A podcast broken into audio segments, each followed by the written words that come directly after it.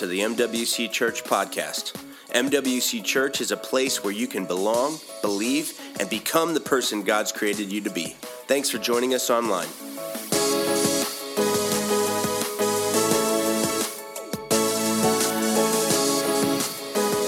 Good to see you guys. Hey, so you are the few, you are the proud, you are the brave. You're not Marines, but you're, you're something.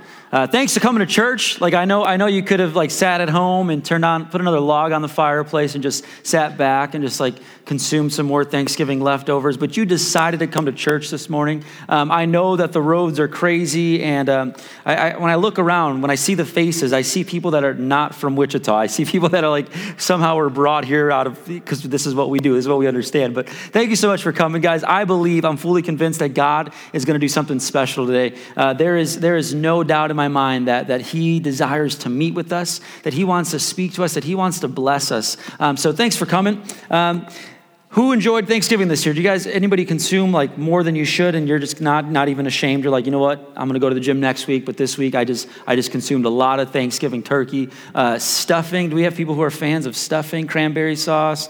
Oh man, I, I love it. I grew up in, in a Mexican household. We didn't have like very many Thanksgiving things. We had tamales, like that's what we opened up on Thanksgiving and Christmas uh, until I, I married my wife who is not Hispanic. She's not Mexican. She's white. And uh, I have a traditional Thanksgiving now and I have turkey and ham am. I don't know why I'm telling you this, but I'm just like, I love Thanksgiving now. Um, it's great. It's great. Um, so, hey, so uh, th- usually on, on, Thanksgiving, our family comes together. I usually go with my, wife, my wife's family. I almost said white family.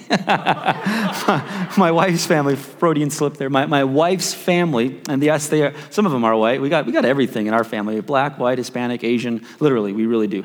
Um, but uh, yeah, so, so we go there and, and we have an incredible meal. My father in law, who's here this morning, Larry, you just want to put, put up your hand real quick. Yeah, guys, be super nice to my family. Yeah, give them a hand, give them a hand.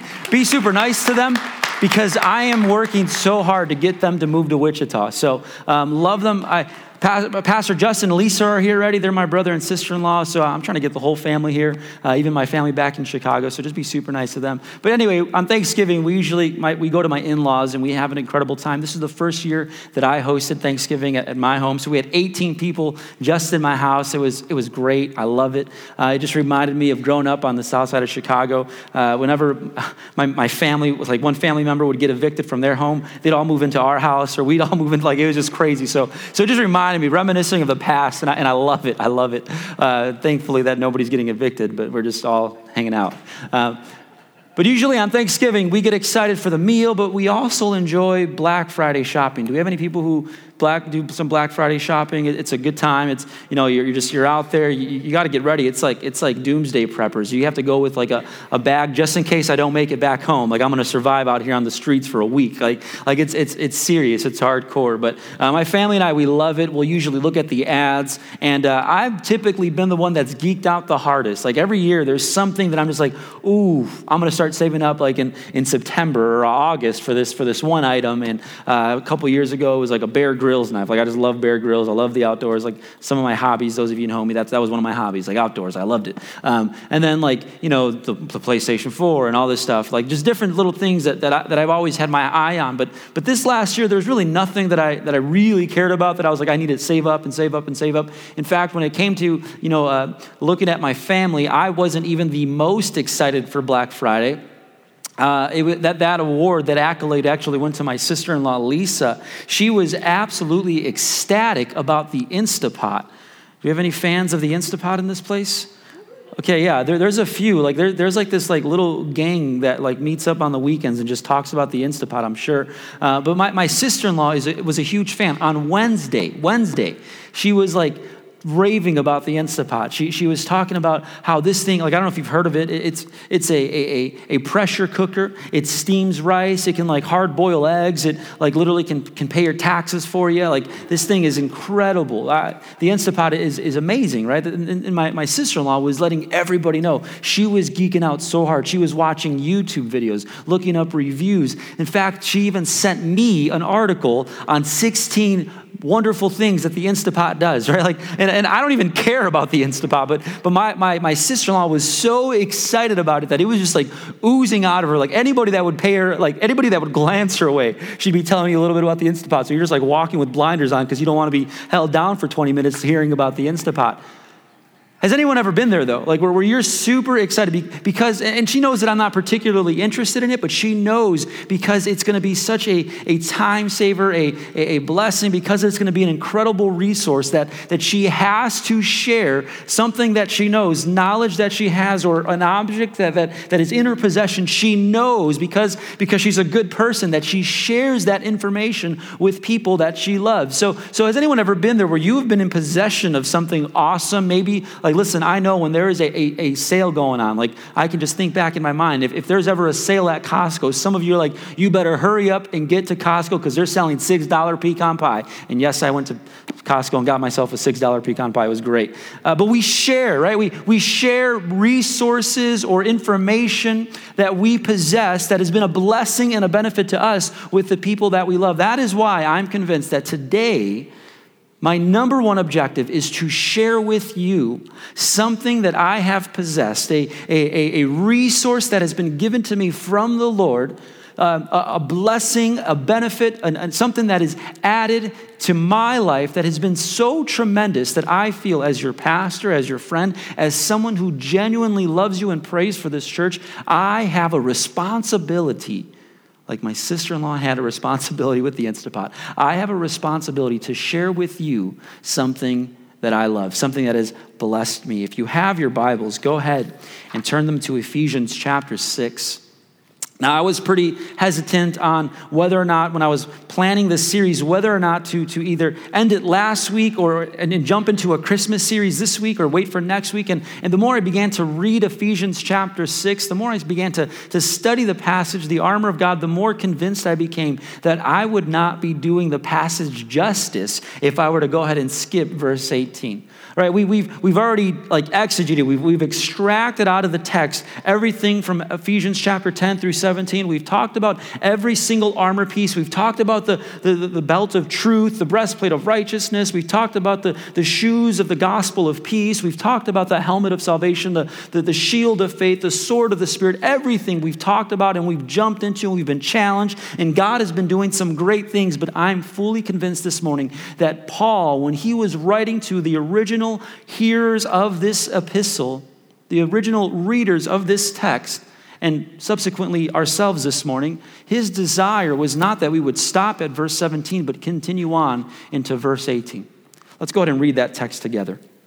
What Paul in our warfare desires to continue to give to us. Paul understands that he is in possession of something else, that, that it's not enough to just wear the armor of God. There is something else he desires to give us, and I believe uh, us this morning as well.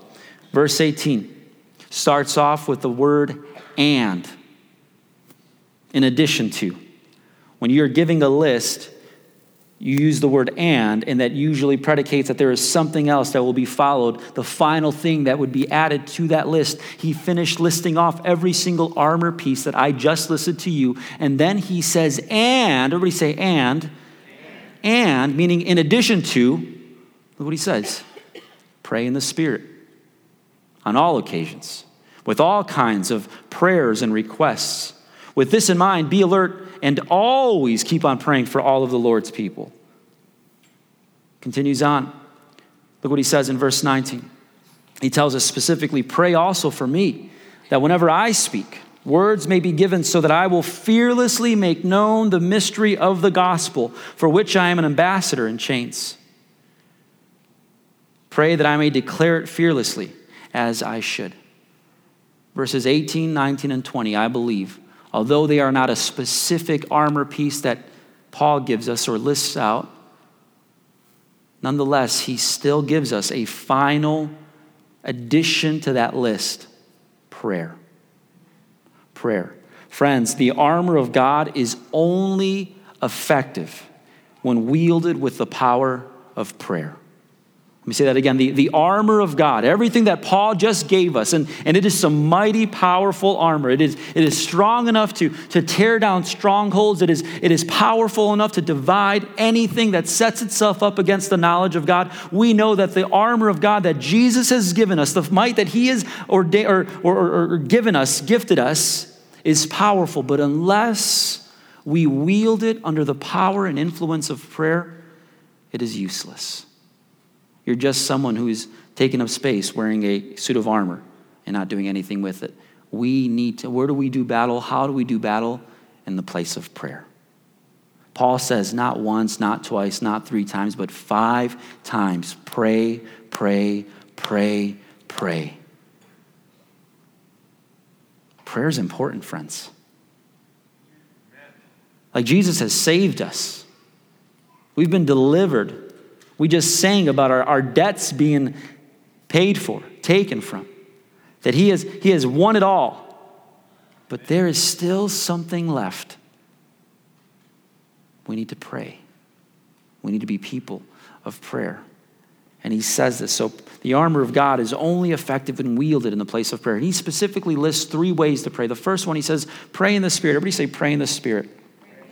I'm going to take some time talking about praying in the Spirit, but I also want to talk about the two other things that he says. He says, pray in the Spirit. Then he says, pray for all of the, the Lord's, or pray for all of the believers or all of the, um, the, the Lord's people, he says specifically. So, so I'm just going to say really quick we need to be praying for each other. You know, through the week, we, we are a body of Christ. You are not just an individual who comes to this church, who takes up a space in a, in, in a, in a seat. You are a member of this, of, of, the, of, the, of the body of Christ, the greater body of Christ. Like if you went to, uh, you know, the, the church across the street, like, like they are the body of Christ, the, the, the capital C church, but, but you are also a member of this small gathering. If you have, have been coming here, if, if you have uh, uh, been, been benefiting from, from the preaching of the word here, if your children benefit from the ministries here, like, like you should consider yourself a, a, a member of this gathered body. And we have a responsibility one to each other. We need to pray for each other.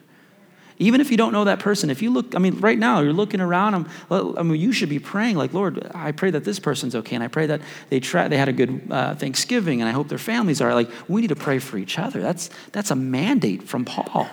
The second thing he says is is, is pray. Paul says, pray also for me. That, that when, I, when I preach the word, that when I proclaim the gospel, the good news of, of Jesus, that I may do so fearlessly, fearlessly, for I'm an ambassador of Christ in chains. I'm going to say that the way we, like, hopefully you're not praying for Paul anymore. He's doing fine, trust me. Um, the way we apply that is, is, is pray for your, for your pastor. Pray for me that when, I, when we preach, or when I preach, or when anybody who comes up here, one of the leaders on our, on our staff, um, that, that we lead and we pray with, with fearlessness and boldness, and we trust the Lord, and we make decisions that are in, in line with the Word of God, yes, but that are also um, uh, in tune with the Holy Spirit. So, man, let me, let me just ask you as, as your pastor to, to pray for me. Some of the best things you can do for me more than like some people think like oh pastor i tithe. That's great but but really that, that doesn't benefit me as much as it benefits you and, and the lord. Like tithing is is between you and jesus. You want to bless me? Pray pray for me. But keep tithing because we, we need that. We need to keep the lights on when you do ministry. But seriously pray. But i want to spend our time this morning and I'm just going to give you a forewarning. My desire is for us to have some time to pray this morning and pray at the altars. I know, like, we've got nothing to rush to. You're going to take 30 minutes to drive home anyway. Let's just spend some time and pray, let the snow melt. But um, my desire this morning is to, is to teach you something you've probably never been taught before. If you were like me when I first started coming to church and I, and I heard this teaching, it was foreign to me. I, have I've never heard this before, but I want to spend some time talking about what Paul specifically says or in, means when he says, pray in the Spirit. Everybody say, pray in the Spirit. What does the phrase pray in the Spirit mean? We're going to spend some time unpacking this truth and we're going to be going deep. Everybody say, deep we're going, yeah, oh, thank you for that baritone. Yeah, we're going deep, like seriously. So we're going to be flipping through scripture. I'm going to be pulling out texts. Um, if, if you are someone who takes notes, I encourage you to jot these notes down, study them on your own time, and, and pray about what I'm about to, to just drop on your shoulder and, and place, or really place on your lap gently, right? Um, Ephesians chapter 6 says, Pray in the Spirit. Verse 18, pray in the Spirit. What does he mean by pray in the Spirit? Let me first, let me first say, uh, what he doesn't mean when he says pray in the Spirit. What Paul does not mean when he says pray in the Spirit is to, is to pray spirited. He, he, he does, he's not saying, hey, when praying in the Spirit means this. He's, he's not saying this. It means to pray loud, with cadence, with good verbiage, with sound scripture and theology. All those, those things are great. Like I love when, when I remember when I first got saved at, at a church in, in like on, uh, in, in East Indiana um, I remember there was this lady, uh, Sister Mary. She, she, would, she was uh, this awesome black lady. She grew up on the south side of Chicago too, so we always had like some, some connection. But whenever she would pray for me, like she'd be like, Jesus, ah. like she would say, ah, at the end of every word. And I'm just like, yes, yes. Like her prayers were powerful. They were anointed. Like she, this girl, man, this lady, sorry, this, this sister, she could, she could pray she could pray and i loved when she prayed for me but you know what she'd be the first to tell you that, that it wasn't the volume of her prayers it wasn't the cadence. It wasn't her, her, her, her, ability to extract awesome and applicable scripture that was encouraging, that was praying in the Spirit. No, it was something else. There was something deeper. It was, it was, it was the Spirit of God in her that was allowing her to even pray that vibrant. In fact, I've been prayed for for people who were actually very monotone in their, pre, in their praying and experienced the power from that prayer. Why? Because they were also praying in the Spirit. So I want to be clear that praying in the Spirit does, does not just mean that you're going to be loud and vibrant and excited. I think those can be a result of being someone who's praying in the Spirit, but that's not necessarily praying in the Spirit. Jesus even talks about this in Matthew chapter 6 when he says this, and when you pray, do not be like the hypocrites, for they love to pray standing in the synagogues and on the street corners to be seen by others. Truly, I tell you, they have received their reward in full. And what is the reward Jesus is talking about? Their reward is the fact that they're drawing attention from people. That's their reward. That's the reward in full that he's alluding to. He says this, and when you pray, do not keep on babbling like pagans uh, for they think they will be heard because of their many words. So Jesus is, is not saying there's anything wrong for being someone who prays standing up in the synagogue or on the street corners. There's nothing wrong with someone who continues to ask the Lord over and over and over again the same things. He's saying this when you are relying on those things, when you are relying on your posture or, or your volume, or when you're relying on your, your, your word choice to push your prayers forward, and not on the Holy Spirit, you were like a babbling fool. You were like a hypocrite, a, a pagan. So again, Jesus isn't saying that, the, that, those things are particularly wrong or evil. He's not saying that, that things like posture or praying in public or, or, or, or, or articulate verbiage or are, are sinful or ineffective. But when those things become the elements we rely on to carry the prayer forward, we are rendering our prayer powerless and ineffective. So, praying in the Spirit is not just emotionalism, there's something deeper. You know, whenever I go grocery shopping with my kids, August, Desmond, and Aubrey, um, usually what I'll do is when we're pulling up, it's usually Costco. We'll go to Costco. We love Costco. Anybody love Costco around here? Oh, thank you, Jesus, for Costco. That place is man, that place is great. Specifically because they have the carts that have two like like like kid seats, and then they have the bucket seat or the, the cart seat like that. I love it. I love it. So so we get there and we were we're you know we pull up to the parking the parking spot, and I'm like, all right, guys, we have like a briefing, right? I'm like, all right, guys, listen, we're about to go to Costco. Don't ask me for toys and don't ask me for candy. Aubrey's three. She's like, okay, Dada. Uh, August is three. He's like, okay, Dada. And, and then Desi's one. So he's like, ah, he just screams, right? So I'm going to say, I'm like, okay, I'm going to assume that that is your yes, right? Maybe you're talking in tongues, right? Something. So I grab them, I put them in, in, the, in their car seat. August goes, or, or I'm sorry, uh, Aubrey goes on the right, Desi goes on the left, and then August goes in the actual cart because he's the one that I trust to not jump out. I'm like, okay, you're just to hang tight there, right? Just, just sit down. We're all good. So we're going in there. I'm like, remember what I just told you in the car. No toys, no candy. Don't even ask me. Like, that's not to change anything. And you, we have the same route every single time we go to Costco. We start in. I don't look at the electronics because that's temptation. I don't eat that in my life. And I'm just walking past those things. We go straight, we go left. We go left and we start serpentine, uh, going through every single aisle. We, we go through groceries first. And we go, first we get like some medicine if we need it and, and toothpaste and things like that. Then we get food, we get bread, we get tortillas, all that stuff. And, and then right about the frozen food section to the right, that's where the toys are. Like they do this, they do this strategically because it's like this is where you're starting to get tired from your long journey through all of those aisles. And maybe you're going to be, you know, a, a, sucker, right, for, for your kids when they start saying, oh, Dada. And my kids do this all the time. August is like, oh, Dada, look at that teddy bear. And I'm like, yeah, that thing's pretty cool, isn't it? Yeah, and he's like this huge teddy bear. And Aubrey's like, the dresses, Dada, look at the dresses. And, and I'm like, yeah, those are really cool. And then they be like somewhere in their three year old minds, they just forget the, the 10 minute briefing we just had in the car where I told them, don't even ask. Like, like don't even do it, right? Because we just, we just can't. I, like, don't ask for candy, don't ask for toys. It's not in the budget. We can't do this. You have tons of things. You don't need this, right? Um, and, and, and by the time we get there, they start asking, and then sometimes those asks and those pleads turn into tears, and they start crying.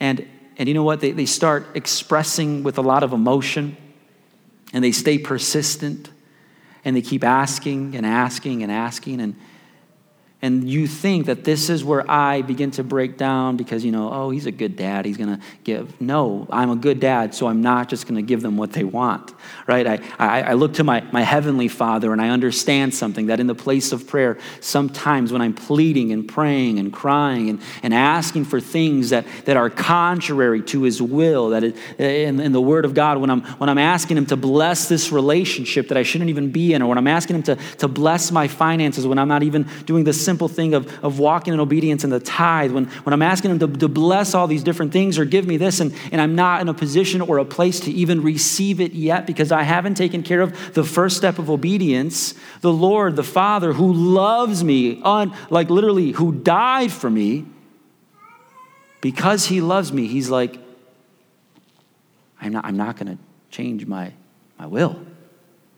My, my, my, ultimate will is, is for you. And because I love you, because I care for you, I, I simply can't bless this. Because I know that, that if I gave you this, it, it would, it would supersede the ultimate blessing that I want to give you if you were to walk in obedience. So listen, friends, praying in the Spirit is not just coming to an altar and having this emotional experience. I think that can be the result of the Spirit. But praying in the Spirit is not just about time or volume or verbiage or using great scriptures. It's, it's submitting ourselves to the Holy Spirit. Amen. In fact, every single time, you ready for this? I'm going to drop some truth on you this morning. Every single time we see Paul or any of the apostles, specifically Jude, in Scripture use the phrase pray in the Spirit. Ready for this sleep? Praying in the Spirit biblically means to pray in tongues. What, Pastor? How'd you get there? This is weird. I'm going to check out now. I've been there. Listen, if, if there is anybody who's ever been turned off by, by tongues, some of you like don't even know what tongues are, don't worry, right? At this point, you're like, oh man, is this where the snakes are coming out? No, I promise you, no. That is ridiculous. But, I, but I've been there. And, and I remember whenever I heard the pastor talk about tongues, there was a lot of, of, of baggage that I had, a lot of cultural baggage that I've acquired throughout, not just negative baggage or bad things, but, but just things that I was carrying nonetheless. I grew up in the, in the Roman Catholic Church, and, and the moment I heard about tongues, I'm like, ooh. Doesn't that mean like devil talk? And that's exactly what I thought. Like, listen, if you think you're turned off by tongues, like as a Roman Catholic, anybody who was not Catholic was going to hell. Literally, that's what I was, that's what I was taught. Not, maybe that's not what they intended to teach. I don't think that's what they would say, but that's, that, that's what I gathered when I was in, in the Catholic Church, the Roman Catholic Church. So when my parents found out that I was going to a Pentecostal church where people pray in tongues and believe in the gifts of the Spirit, they, they literally thought I joined a cult. I had aunts praying, not ants like the, the insect, but aunts like my tias, right? Like they were praying for me praying Hail Marys and rosaries every single night, praying that I would leave the, like, like this church that I've been poisoned into, into following. I'm still in that church and they're still praying, I'm sure. But there is no denying the power of the Holy Spirit. So I, I was able to set aside my cultural baggage for what I have seemingly understood to be true. And now that I've gotten more mature, been able to open up the Word of God and study it and see that when we see passages that say pray in the Spirit, I'm fully convinced that he's talking about praying in other tongues. Why? Let's look at, let's look at this together. Ephesians chapter 6, starting in verse 18. I know this is the text, but I just want to read it. This is the first of three times it specifically says, Pray in the Spirit. Pray in the Spirit on all occasions with all kind of prayers and requests. With this in mind, be alert and always keep on praying for all of the Lord's people. I'm saying that in that passage, he's talking about praying in tongues, praying in other tongues. Jude chapter 1, it's only one chapter, but verses 17 through 20, this is the Lord's brother. He says this But dear friends, remember what the apostles of our Lord Jesus Christ foretold. They said to you, In the last times, which is where we're living in now, there will be scoffers who follow their own ungodly desires. He says, These are the people who divide you, who follow mere natural instincts and do not have the Spirit. But you, dear friends, by building yourself up in your most holy faith, and so he's talking about building yourself up by knowing the, the, deep truths of the Word of God, understanding the deep mysteries of God, and by praying in the Spirit, which I would say is, is praying in other tongues. Keep yourselves in God's love as you wait for the mercy of our Lord Jesus Christ to bring you to eternal life.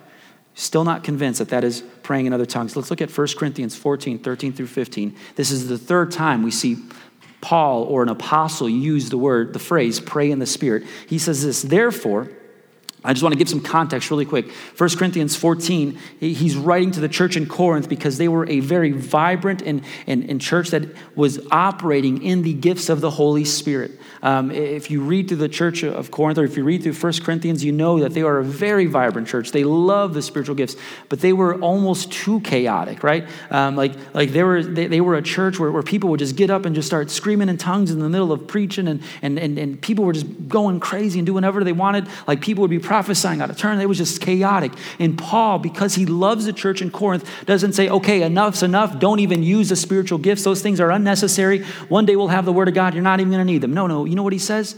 Let's bring order to this. Like, there's nothing wrong with spiritual gifts. They're great. When the Holy Spirit is moving, there is freedom, but let's bring some order. And now Paul is teaching them how to conduct themselves and operate the gifts of the Holy Spirit in a way that is orderly. And he starts, he starts bringing that up here, 1 Corinthians 14, 13 through 15. He's specifically talking about tongues because there were people who would just get up in the middle of service when there was instruction who would just start screaming in tongues, and then someone else would do it, and someone else would do it. And then they'd have like popcorn tongue fest, and everybody's just going crazy. And he's like, let's stop. Look what he says. Therefore, one who speaks in a tongue should pray that he may interpret. He is saying here that, that it is great, tongues, it's great that you're speaking in tongues, but you need to bring interpretation. Like, if nobody knows what's being said, how is that going to benefit anybody? So, you need to be able to interpret these things. He says this For if I pray in a tongue, my spirit prays. Did you catch it? For if I pray in a tongue, my spirit prays. The inverse is also true. When he says pray in the spirit, I would say he's saying you're praying in tongues. If I pray in a tongue, my spirit prays, but my mind is unfruitful. He's saying this I, I don't understand what I'm saying up here, but, but my spirit, man, Western culture is fascinated with up here. We love to be able to understand and philosophize and, and, and understand logically. And, and, I, and, I, and I do too. Trust me, I'm a, I'm a minor in apologetics. Like, like, I love that stuff. The Lord says to love the Lord your God with all your heart, mind, soul, and strength. But sometimes I would say this in the American church we are guilty. We fall victim to emphasizing the mind and forget about the spirit. But he says this if I pray in a tongue, my spirit prays my mind is unfruitful. Friends, I'm convinced that when he says pray in the Spirit, they understood that because of the time that they were living and because they understood. They saw the gifts and work on a constant basis. They understood that praying in the Spirit meant praying in tongues. Look what Romans 8, 26 and 27 says. Likewise, the Spirit helps us in our weakness. For we do not know what to pray for as we ought. What weakness is he, ta- is he talking about? That specific thing. Have you ever been in a place when you were praying where you're just like, you know what, I'm going to devote an hour to the Lord. And then you're just praying and you're going and it's awesome. You're having a great time. You're just praying to the Lord and, and you're, you're taking moments and minutes and, and you just feel like, man, I, I hit an hour. This is great. And then you look at your, at your watch and it's like, it's been two minutes. What, where, where do I go from here? I said I was gonna do this for an hour, and then your, your thoughts leave you, and you're thinking about the Chiefs, and you're just like, how did I get here? What's going on? Like you start hyperventilating. You're just like, there's a sale at Costco. Like, like, like, who's been there? Please don't, like, I, I hope I'm not the only one. Who has been there where they're praying, and then you find out somewhere, thank you, you shame the devil by telling the truth, right? Like, like you, when, when you just like lose track, but here Paul is saying, the Holy Spirit helps us in our weakness. The moment the flesh comes in and takes over in that place of prayer. For we do not know what we ought to pray for as we desire or as we ought, but the Spirit Himself intercedes for us. How? With groanings too deep for words. What are those groanings? Too deep for words. I'm saying, He's saying, when you pray in the Spirit, you are groaning words that are too deep for, for words that you understand, that you can audibly understand. Praying in tongues, praying in the Spirit is, is perfectly praying the will of God. He intercedes for us, he, He's praying exactly what we should. He says this, and He who searches hearts, the Holy Spirit He's talking about, knows what is the mind of the Spirit, because the Spirit intercedes for the saints according to the will of God. When you pray in tongues, you are praying the exact will of God. Is he saying that you shouldn't pray with your mind or with your words? No, he says pray with your mind, pray with your words. You better quote scripture in your prayer. That's powerful. This is the word of God. It's powerful. But in those moments when you have no words, when you're lost, when there is something that has just hit your home and it's too big for words, Holy Spirit helps us in our weakness and intercedes for us with words, with groanings that are too deep for mere words. The syllables that we somehow construct to, to convey thoughts that don't even come up to the heavenly places. Like the Holy Spirit prays that perfectly. So, so pray in the Spirit, Paul is saying. So some of we've talked about praying in the Spirit meaning tongues. But our tongues for today, like no theologian, no pastor um, worth their salt, who's a credible source, would ever say there has never been spiritual gifts and there's never been tongues. They, they, they all agree. Everybody agrees. Everybody who is a Christian, a Bible believing Christian, would stand to agree and say there have been points in text where it talks about praying in other tongues, right? So the question remains are tongues for today? Now, some would say no, and they would say that, that tongues are not for today because tongues are weird, right? Like, oh, let's just be honest. Some people are like, that, that's just weird. I don't know why tongues were selected. I don't know why the Lord, whenever He would baptize His people in the Holy Spirit, chose tongues. Like if I was God, I would have chose something different, like levitation, like something that's just like really cool, right? Like, like that would have been great. I'm baptized with the Holy Spirit. I'm levitating. This is awesome, right? Uh, but He He selected tongues for some reason. And if we had like three hours, I, I would get into this, and, and I would point us back to Genesis chapter 11, how in, in, in Babylon or the Tower of Babel, when when the Lord confused their languages, it being reversed in Acts chapter 2 when He gave them uh, tongues that was like they were together in one place. They were seeking after God, and He gave them one language, right? The, the gift of tongues. So, so I would say that's a complete reversal, but I don't have time to unpack the theology of glossolalia. So we were just going to keep going, right? So, so I would say this I, I sure know if I were to pick a, a physical sign, it probably wouldn't have been tongues because it's weird, but I'm not God.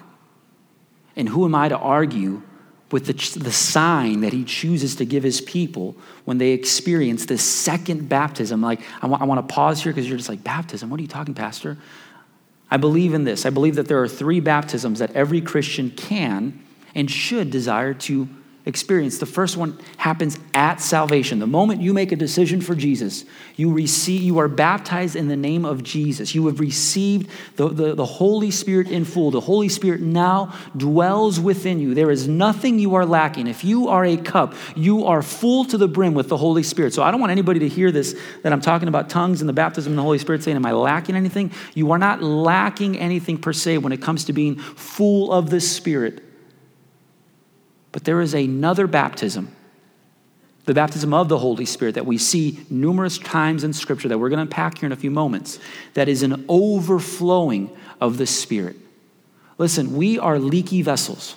By that I mean there are moments where I'm full of the Spirit, and because I'm on this side of eternity and there is sin and temptation, sometimes I leak. Sometimes I get mad at my kids and I get, get angry with my kids, or sometimes I say things to people that I don't mean or do things that I don't mean to say. Like Paul even talks about, I do the things I ought not to do and I don't do the things I want to do, right? Um, we are leaky vessels. We, we, we, we spill from time to time, which is why Paul admonishes the church and us in Ephesians chapter 5, where he says, Keep being filled with the Holy Spirit.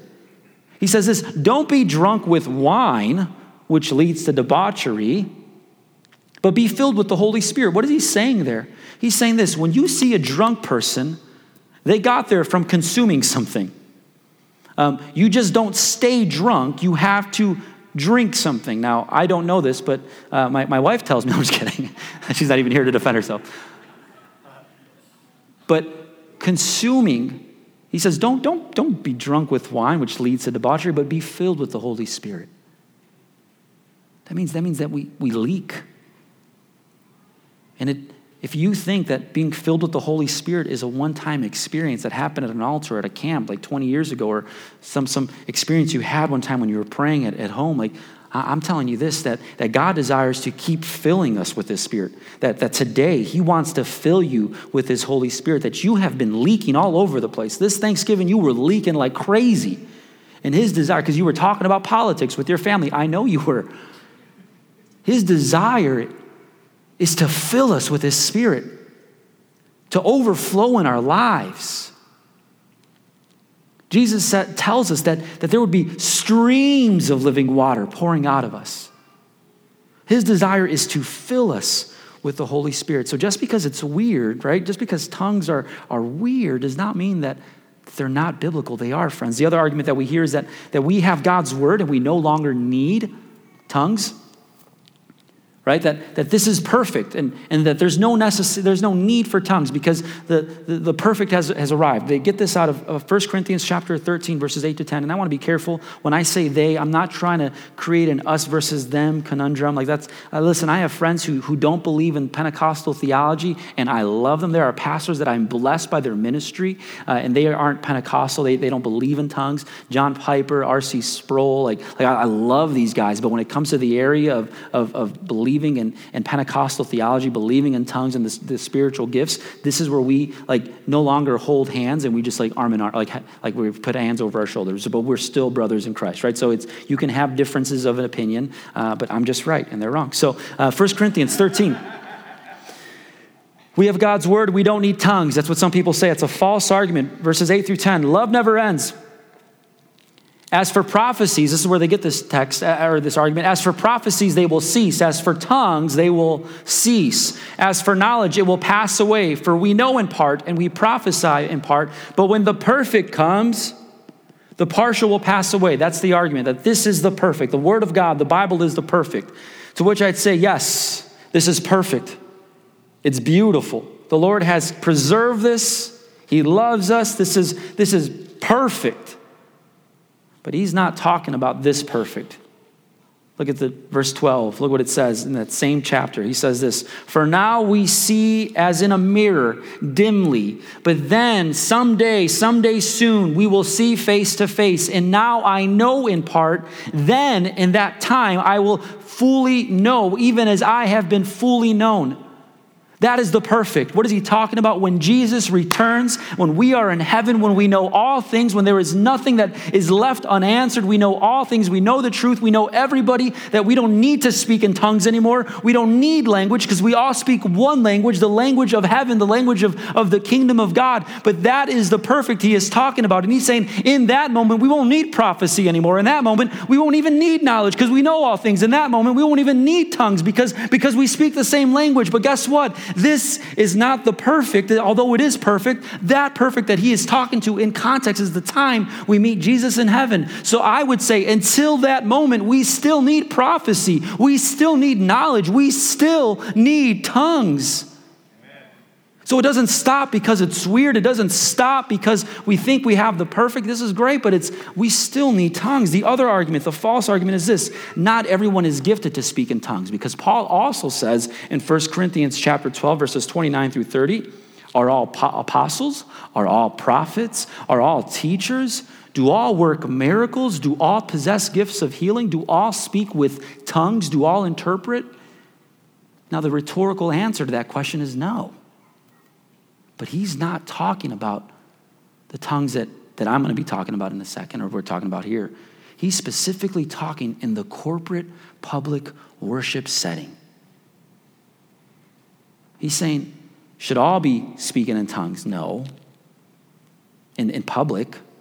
What I'm going to say here is that in this, in 1 Corinthians 12 and in chapter 14, Paul is doing a separation he is adding two nuances to the gifts of tongues. He is talking about how it should be conducted in public and how it should be conducted in private. When Paul is saying to pray in the Spirit, to wield the armor of God by praying in the Spirit, I'm saying this. He is talking specifically about praying in tongues in private. But when he gives instruction on how to conduct ourselves publicly, he's not using that same instruction for how we conduct ourselves privately. Does that make sense? Are you guys tracking with me? When, so th- there is a, a separation of private tongues and public tongues.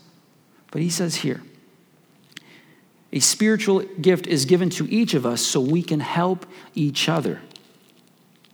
Verse 10 To another, the Spirit gives various kinds of tongues, to the other, interpretation of tongues. So some people have said, well, that text says that we don't all speak in tongues. And I'm going to say this that's just one text, and he's talking about public worship. He's not talking about private worship. He's talking about how to conduct yourselves publicly. We shouldn't all be screaming in tongues publicly, but privately is something completely different. Different.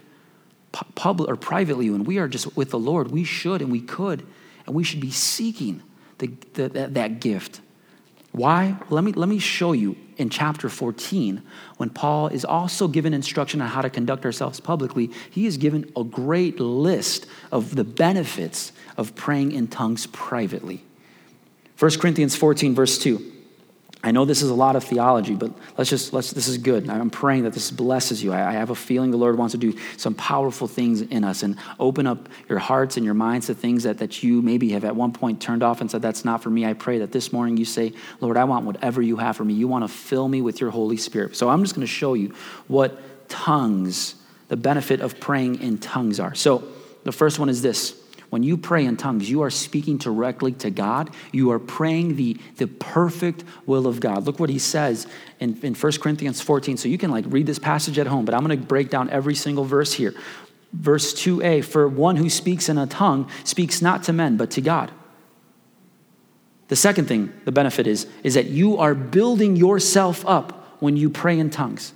Like, like there is just something about praying in tongues, and, and yes, I, I, I, practice that all the time. In fact, like, um, like Paul says, I, I pray in tongues more than all of you. I hope, like, I, seriously, like there's a benefit of this. And, and I know that when I personally am praying in tongues, when I'm in, in my office or when I'm in, at home and I'm just praying and I'm just praying in the Holy Spirit, praying in tongues, that there is something that is happening in me instantly that just, that, that, that doesn't get me there with just words. Like something happens. And anyone who's experienced this can testify to that, that there's just something that unleashes in your body. You just got this boldness and this, this, like, this power that, that's never been there before.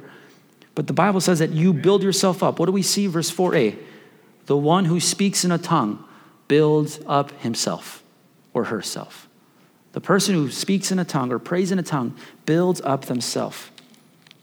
The Bible teaches us that all Christians can speak in tongues. Look what it says. So, against that argument that we read earlier, here, here is something that I would say how do you, how do you like the Bible doesn't contradict itself. If it says that not all speak in tongues, but now it says that, look what he says in verse 5a. Now I want you all to speak in tongues. Paul, what are you, like this is a, we find ourselves with a, a, a, a, um, a conundrum here. Like there, there's, there's not balance here. So, so, so what's happening? Well, when he's saying that not all should speak in tongues, he's talking public. When he's saying that I want you all to speak in tongues, he is talking about privately. His desire, the Lord's desire for us is that we would all be able to pray in other tongues. Your spirit prays and says what your mind cannot. Verse 14, He says, For if I pray in a tongue, my spirit prays. We already said that, that, that our spirit is praying. We are mind, body, and soul. Mind, body, and spirit. When we are praying in tongues, it is just our spirit praying the truth of God, the, the ultimate will of God. Verse 5 You can pray and sing in tongues. You can pray and sing in tongues. What, Pastor, are you talking about? Verse 15. So he says, What am I to do? I will pray with my spirit but I will also pray with my mind. I will sing praise with my spirit, but I will sing with my mind also. This past February, I went to a conference, a church planning conference called Church Multiplication Network Conference. It was um, perhaps one of the most powerful conferences I've been to.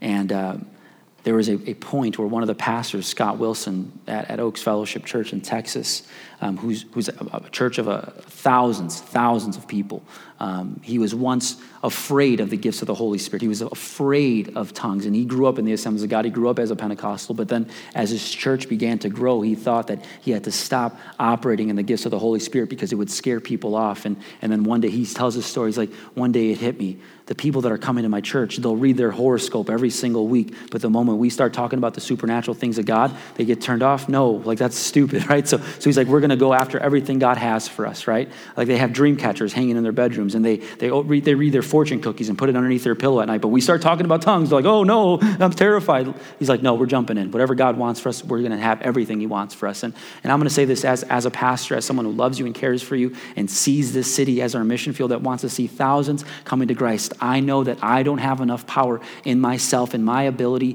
to be logical and, and intelligent, that I need something else. I need the Holy Spirit's power in my life. If I want to see what I saw in the book of Acts, when I see thousands coming to, to the Lord in, in, in Ephesians or in the church in Ephesus, I, I need the gifts of the Holy Spirit. So I'm praying that as a church, we do so. We operate in a way that is orderly, kind, considerate of others, and in tune with the Holy Spirit. I, I need it, friends. I can't, I can't preach without the Holy Spirit. I can't live my life in this day and age without the power of the Holy Spirit. I need it. If we are going to be the church that God has called us to be, we need the Holy Spirit. Now, I am not saying this to scare people away or to drive anybody out. I'm not dare, I, I would dare not say this as someone who feels spiritually elite to those who have not received the baptism of the Holy Spirit. That's not my heart. But I'm going to say, as a church, we need it. And Paul says that we can all pray and sing in, in tongues in the power of the Holy Spirit. I want to show you this video of, of, a, of what we saw or of what we experienced at this conference.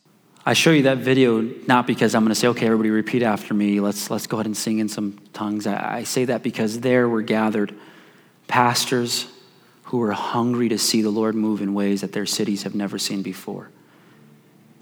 And God has done some great things through this church in the last hundred years.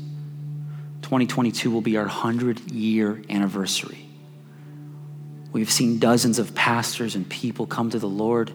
Not pastors come to the Lord, hopefully they're followers of Jesus before they became pastors, but we've seen dozens of pastors and leaders in this church, and we've seen dozens and hundreds come to the Lord. Come on, Debbie, stay with us. But it didn't happen on accident. It came because those individuals wanted to see a move of the Spirit, and my desire, and the Lord's desire, more than my desire, is for us to be a church empowered, empowered by His Holy Spirit. And, and, and it's not just about speaking in tongues, tongues are just the sign. Please understand me. It's not, it's not just tongues, tongues are just the sign of the Holy Spirit's empowerment. And I'm not asking you to, to, to seek tongues specifically. I believe that tongues are, again, a sign, a result of the baptism of the Holy Spirit. And my prayer in a few moments, I want us to just spend some time to just pray. I'm going to ask some of the leaders to come forward in a few moments, and, and we're just going to, going to pray as a church. Or if you want to pray at your seat, you can pray at your seat. If you want to come to the altar and, and pray at the altar, but, but I want to read some text to you continuing on in that the benefits of speaking in tongues. Paul said this that he he admitted he spoke in tongues more than anyone else and he thanked god for it. Look what he says in verse 18 of 1 corinthians 14 i thank god that i speak in tongues more than all of you.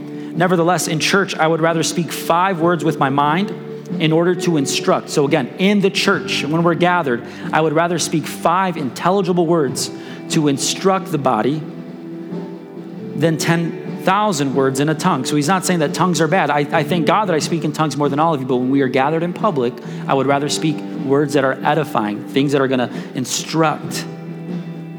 And then in verse 37 through 40, he concludes this entire discourse on the spiritual gifts, both in public and some in private. He says this, verse 37 If anyone thinks he is a prophet, if anyone thinks he's spiritual, he should acknowledge that the things I'm writing to you are a command of the Lord. If anyone does not recognize this, he is not recognized. Paul is throwing some haymakers. He's saying, listen, what I am teaching and what I'm about to say here are not for me, they're from the Lord. And anybody that doesn't recognize this does not recognize Jesus. Look at the next verse. So this isn't me because I'm passionate, this is the Lord. He says this So, my brothers, earnestly desire to prophesy, which is to instruct out of the Word of God, but supernatural truths and teachings. So seek to prophesy and do not forbid speaking in tongues. But all things should be done or decently and in order. Listen, friends, the Bible does teach us that tongues are for today. Matthew chapter 3, verse 11. I'm going to throw some scriptures and then we're going to pray.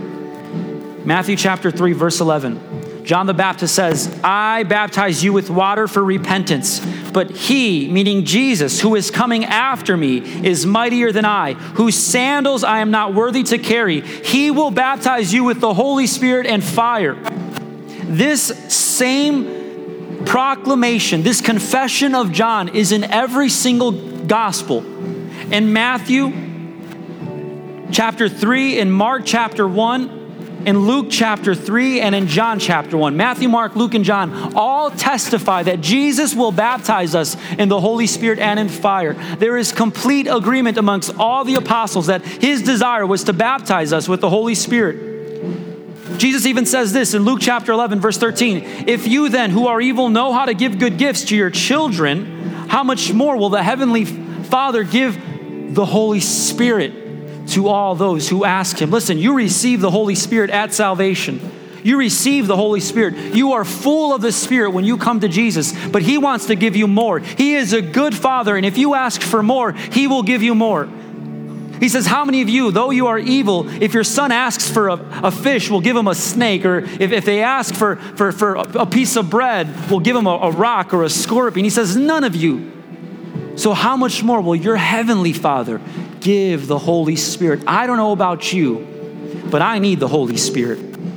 I need more. I'm hungry for more. I'm not content with, with what I experienced almost 10 years ago, to 13 years ago when I got saved, or that time when I had an encounter at an altar when I got called into ministry, or that time I got filled with the Holy Spirit and spoke in tongues for the first time. Like, that's not enough. I need more today. I need more today.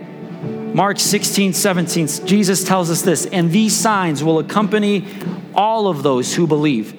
In my name, they will cast out demons and they will speak in new tongues. John chapter 7, verse 37 through 39. On the last day of the feast, the great day, Jesus stood up and cried out, If anyone thirsts, I'm thirsty, Jesus. If anyone thirsts, let him come to me and drink. Whoever believes in me, as the scriptures has said, out of his heart will flow rivers of living water. Now, some have said this is just talking about salvation, but, but that's not the case. Look what he says in verse 39. Now, this he said about the Spirit, whom those who believed in were to receive. For as of yet, the Spirit had not been given because Jesus was not yet glorified. This is talking about Acts chapter 2, which I want to read real quick. You know, there was a point, some people say in Acts chapter 2, when the Holy Spirit fell and they began to speak in other tongues, that was their salvation filling. Like that's when the Holy Spirit filled them in salvation, but, but that's not the case. That happened in John chapter 20, verse 21, where Jesus met with them after the resurrection and he appeared to them in that period of 49 days and he showed them the wounds, the scars in his hands and on his side. And they, they, they, they didn't believe in him. I wish we, could have, we wish we had time to read that text. They didn't believe in him, but, but he showed to them and said, I'm, I'm alive. Then he, the Bible says this, and then he said, Receive the Holy Spirit, and he breathed on them. The word in the Greek, breathe means pneuma, which is the same word that we use for Holy Spirit. He breathed on them. He said, Receive the Holy Spirit. So in that moment, they believed in Jesus. That's when they received the fullness of the Holy Spirit at salvation. But then there was a second time where the Holy Spirit baptized them with power, with fire for action for intimacy, greater intimacy with God. In Acts chapter 1, he said this Do not leave Jerusalem. This is as Jesus was ascending into, the, into heaven and they were looking at him and he's giving them these final commissions. He says this Do not leave Jerusalem until you receive power from on high. You think you're powerful now. You think you know the truth. You've walked with me for three years. You know the word of God. You've seen my example. I've, I've told you to cast out demons. All listen, you're not powerful enough for the mission I'm giving you. We're called to save the world. You need more. Don't leave Jerusalem until you've been clothed with power from on high. So they stayed in Jerusalem and they began to pray and pray and pray. And guess what? They were terrified. They were walking in obedience, but out of terror. Not terror of the Lord, but terrified of the people around them. So they boarded all the windows. They were afraid they were going to get crucified next. They locked up the doors, they locked up the windows. They were huddled, they were afraid. And then something happens. Acts chapter 2, verses 1 through 4. When the day of Pentecost arrived, they were all together in one place. And suddenly there came from heaven a sound like a mighty rushing wind. By the way, this is the first and only time that we ever saw a mighty rushing wind and tongues of fire, it says here. Tongues of fire appeared to them and rested on each of them. And they were all filled with the Holy Spirit and began to speak in other tongues as the Spirit gave utterance. We see tongues in Acts chapter 9, Acts chapter 10. We see it at Cornelius' house. We see it in Acts chapter 19, in Ephesians, when the Ephesians brother, Ephesian brothers, man, we, we can spend years on this, past, on this topic alone. So then they began to speak in other tongues. People were like, what's going on with these people? They're, they're weird. Something's happening. No, no, no, no. Listen. They were just hungry for the Holy Spirit. They wanted more of God. And they were walking in obedience and praying for more, and the Holy Spirit fell on them. Verse 38 says this And Peter said to them, Repent and be baptized, every one of you, in the name of Jesus Christ, for the forgiveness of your sins, and you will receive the gift of the Holy Spirit, which you've seen us walking through, the power that you're seeing us, the, the act of speaking in other tongues. He says this For the promise is for you and for your children and he doesn't say, and it's going to stop until the time we get the word of God. He says, no, and it is for all who are far off, everyone whom the Lord our God calls to himself. Listen, I know that there is baggage we're carrying. I've carried some myself. But there is no denying personally in my life the effect, the ramifications that have taken place the moment I got to a place of desperation where I was like, Lord, I want to do more for you. I don't want to just memorize some text. I don't want to just go to Sunday school and get some knowledge, some, some, some, some teaching. That's great. We need it. But I, I need more, God. I, I need to, to wield that. I don't want to just wear the armor of God. I want to, to wield the armor of God. I need your Holy Spirit, God. And when I got to that place of desperation, when I was no longer philosophizing and making everything work out logically in my mind, and I just humbled myself and said, Enough is enough. Some things I'm not going to understand because I'm not God and I just want more of you. And I wasn't seeking tongues, I was seeking Jesus. I wasn't seeking the gift, I was seeking the gift giver. And I want to do something right now. I want to just all, I want all of us to rise to our feet. And I know that there are some of us in this place who are frustrated. You have been trying to serve Jesus and live in obedience and, and do everything in your strength, and, and you're strong. You are. And you have the Holy Spirit. You're an incredible follower of Jesus, but, but we leak. And we need to get to a place of desperation, a place where we're like, God, I'm, I'm parched. I'm thirsty. I need to drink of you, Jesus. And you know what? He's a good father. and anybody who asks for more of His Holy Spirit will receive. I want to just, I want all of us in this place to just close our eyes and bow our head for a moment. And I just want to ask you a question.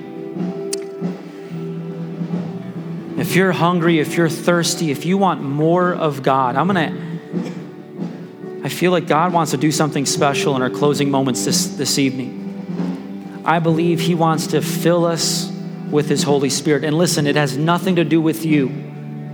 If you're thinking to yourself, well, you don't know what sins I just committed this last week, yesterday, or even this morning on my way to church, listen, this has nothing to do with you and has everything to do with God. He loves you, He wants to equip you, He wants to empower you. So I'm just going to go ahead out and ask if anybody wants more of the Holy Spirit that they've ever had before. Will you just come forward and spend some time in prayer at this altar? Just come and join me. There's nothing spiritual or magical about the altar, but that's just you saying, I'm, I want more. I'm, I'm intentionally moving to receive more. If you just want more of the Holy Spirit, go ahead and make your way. Yes, God. Thank you, Jesus. Thank you, Jesus. We want more of you, God. All of us, God. I need more of you, Jesus. I need more of your Holy Spirit, God. I want more of the power that we see in the book of Acts, Jesus. Father, we don't want to hold on to anything. We want to give it all over to you, Jesus. We're not saying we're perfect. None of us are. I'm not perfect. But I need you, Holy Spirit. Those of you who are at the altar, I'm just going to ask that you just pray. If, if you're someone who prays quietly or maybe in your mind, I'm just going to ask that you just begin to pray, maybe whispering to the Lord, talking, asking for more and more of the Holy Spirit. If you're at your seat, I'm going to ask at this moment that we just all in this place, as, as one body, if we would just lift up our hands and ask for more of the Holy Spirit.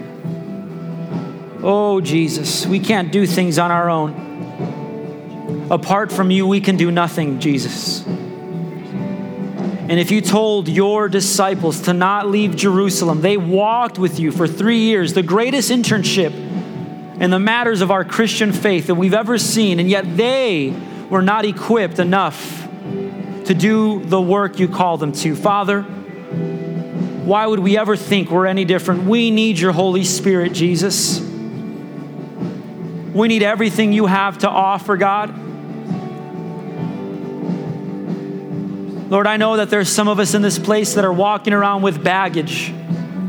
Father, we pray that in the power of the Holy Spirit, that would begin to melt away the same way that it says that you baptize with the Holy Spirit and in fire. May you just begin to melt away all the things that we are holding on to that keep us away. The enemy wants to keep us weaker. He wants us not to use the armor of God.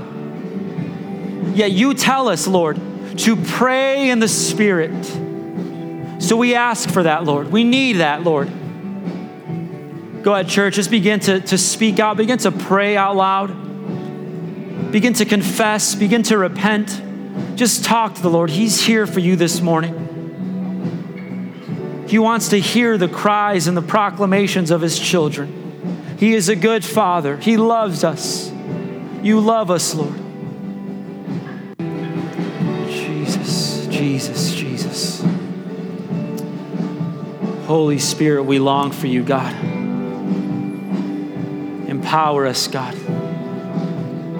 Lord, we know your desire is not just to work something in this place and have us leave empty handed, but you are the gift giver. You are our comforter. You are our advocate, Holy Spirit.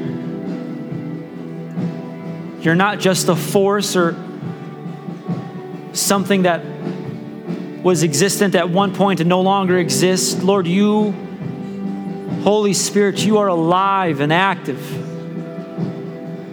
You want to fill us with yourself. Overflow in us, Holy Spirit. Empower us. Give us the power that we need in our families. Lord, some of us in this place have been going to church for years and years and years and are still held under the same bondages that we've had from day one.